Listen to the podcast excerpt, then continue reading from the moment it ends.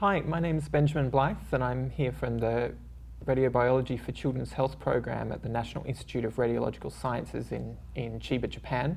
Um, and I'm here at the RRS meeting in Fort Lauderdale, and today we're talking to Wendy McGuinness. We're going to talk about um, the work that she's presented here at the meeting. So if you'd like to introduce yourself, Wendy.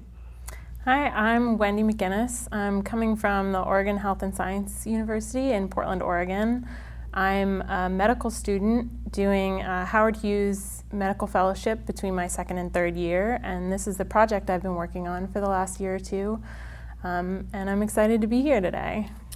So, Wendy, if you'd like to tell us a little bit about um, what you're working on and the work that you've presented here, maybe give us a start by um, what's the kind of question that you're looking at here? Absolutely. So, we wanted to look at cancer related cognitive changes which can occur in up to 30% of patients in the months or years after treatment. Mm-hmm. Um, a lot is known in the literature about this being a significant problem to patients, mm-hmm. but a lot of the mechanistic um, underpinnings of this issue remain to be seen.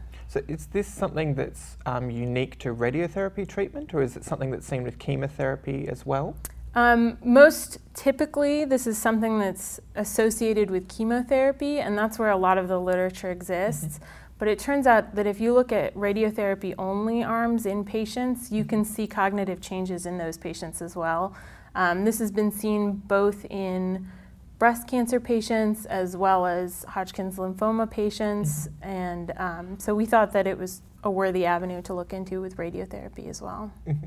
So how is it? To, how hard is it to dissect out um, cognitive changes due to the therapy itself, and any changes that might be associated with the stress of the treatment, the stress of the disease, the change in, in lifestyle once you get a cancer diagnosis? How hard is it to sort of separate those two out? I think it's incredibly difficult, and a lot um, that we've seen so far has actually been is this a change of the cancer treatment? Is it a change of the cancer? Is it biological at all, or is this all just a, a function of the stress that's being put on these patients?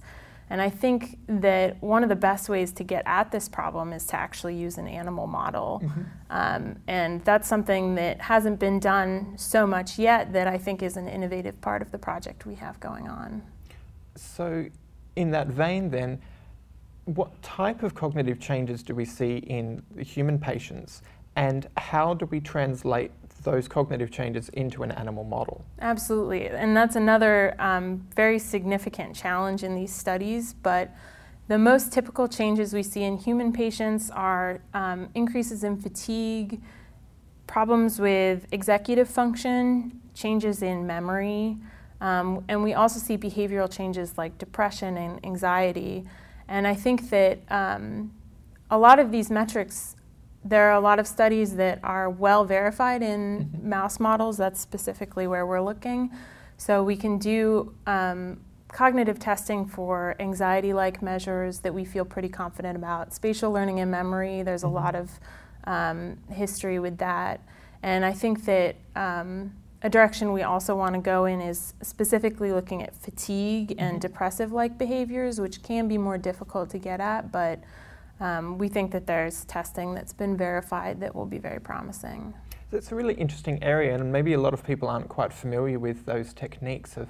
Um, you know how, how you measure anxiety mm-hmm. um, in a mouse. So could you give us just a little idea, just a taste of what sort of techniques you can use to analyze these um, sort of metrics? Absolutely. So, um, what we're presenting today is our data from a test called Open Field.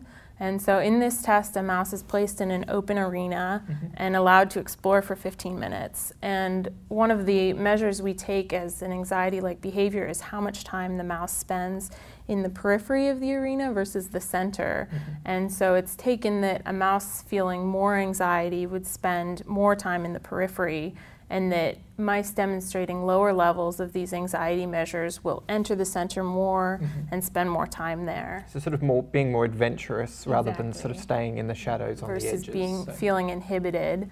Um, another important test is actually called fear conditioning that tests the mouse's response to uh, conditioned stimulus, whether they um, can have this how robust their responses to mm-hmm. this fear conditioning and how that can be um, extinguished over the days following testing. And mm-hmm. we know that with a context, if a mouse learns to be fearful in a specific context, that um, we can get at differences between hippocampal dependent memory and hippocampus independent memory, which we think is important mm.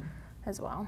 So I'm sure the background in patients is quite different. You know, people have different personalities, they have different ways of approaching stress, um, sort of for the baseline, plus then whatever effects the treatment might have. Does the same apply to mice strains, for example? Can you find some strains that have sort of a higher baseline level of anxiety compared to others, and can, be, can that be used to sort of tease apart some of these effects? So that's another um, element of our project that we found pretty exciting is we've actually done this with two different strains of mice and seen that they do show different anxiety-like behaviors. Um, so you can get at different um, different responses to these tests and these treatments when you use different mouse strains that show different baseline levels of activity. Mm-hmm. So we actually see different directions of response dependent on those genetic backgrounds. Mm-hmm.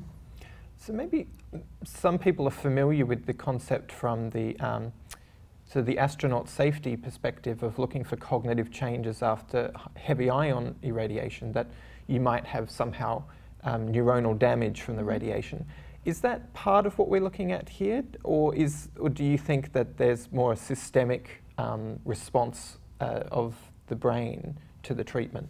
I think that what we're really looking at here is by delivering our radiation peripherally, these mice only receive radiation to their hind flank tumors or healthy tissue. So there's no actual brain irradiation. Mm. We use uh, CT guided precision irradiation with the SARRP.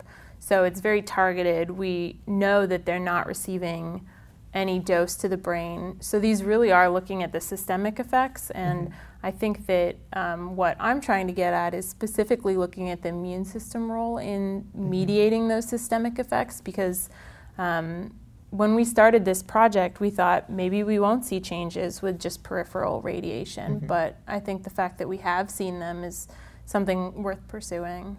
And I suppose that fits in with the chemotherapy angle as well, that if you're seeing these changes in both chemotherapy and radiation therapy, then it would make sense for it to be a more systemic, mm-hmm. sort of mm-hmm. physiological response to the stress of the treatment. Exactly. And we've found that even when we do look for markers of neuronal death in our the brains of our mice that we're looking at, we see that that's not what's mediating mm-hmm. these changes. These treatments aren't damaging enough to cause a significant neuronal death response, which is probably to be expected given some of these treatments are out in use in the clinic, mm-hmm. and that would be a pretty significant um, injury if that's what we were seeing. Sure. So, does that mean that that's a good sign for the ability of these um, effects to be um, sort of ameliorated temporarily during the treatment and looking at full restoration of function once the treatment's finished? I think absolutely that this is saying that this is something that if we understood better the mechanism by which these changes were occurring,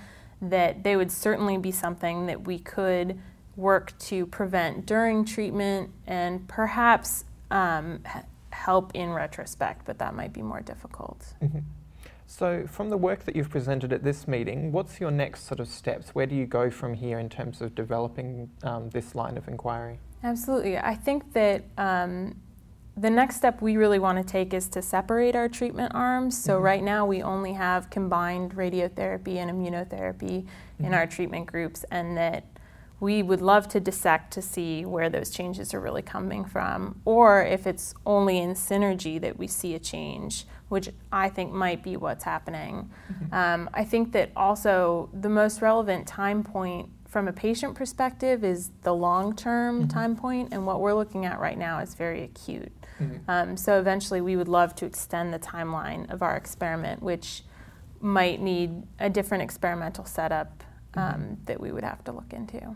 Do you think the effects that you see might be applicable to radiate, uh, sorry, to like a surgical treatment or a surgery plus radiation or any other type of physiological stress? Um, do, do you think it's generally applicable in that sense? I think it, it might be because if you look in um, data of cognitive impairment following surgery, um, you can see similar immune mediation of these cognitive impairments that occur, especially in our older populations. Um, so I think that while I'm not aware if we've looked at cognitive impairment following surgery only mm-hmm. in cancer patients specifically, I think that it's possible that those um, same mechanisms could be at work in those cases. And do you know whether there's anything that's currently available um, in the clinic in terms of treatment for um, these sort of psychological or um, sort of affective um, impairment that might be able to be used in this setting? Something that we've already got at our disposal that we could sort of use to. There have been some efforts into looking at um, various dementia treatments mm-hmm. to be used in cancer patient, patients for cognitive changes. Um, the, those treatments have shown pr- some promise, but I think we still have a lot of un- to understand about how these changes are being mediated, and that treatments will really need to be targeted once we better understand what the problem is. Mm-hmm. So I know that you're a, a SIT member here in the RRS um, meeting, and this is your first meeting. Mm-hmm. So can you tell us just a little bit about your thoughts about the meeting and, and how you found it? Absolutely. So um, I started with the SIT workshop on Friday, which mm-hmm. was great. I thought it was so fun to specifically meet other SIT members. I thought that having programming targeted specifically towards um, trainee level was really beneficial, and probably that was my favorite day so far of the meeting. Just getting to talk to other trainees and mm-hmm. hear their experiences and perspectives.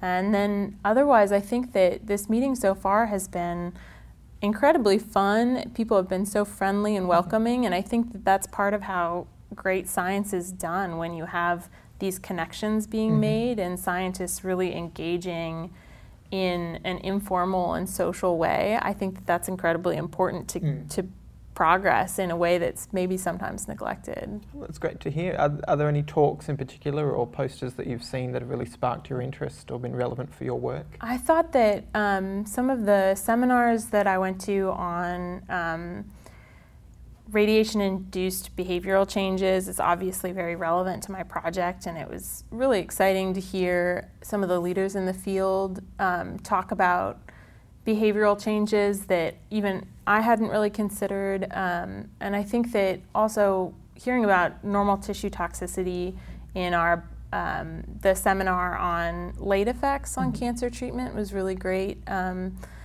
because I think that that's generally an arena I'm working in, but something like pelvic radiation disease isn't something I had thought about in terms of these long term treatment outcomes, but might even be a play with cognitive changes in terms of these long-term conditions are certainly stressful and difficult for patients. So I think it's possible they're all interwoven. Mm. Well, it's great to hear, and um, definitely good luck with um, the rest of your study. And um, thank you very much for talking with us today. I uh, hope you enjoy the rest of the meeting. Yeah, thanks so much for having me. It's been great to talk to you.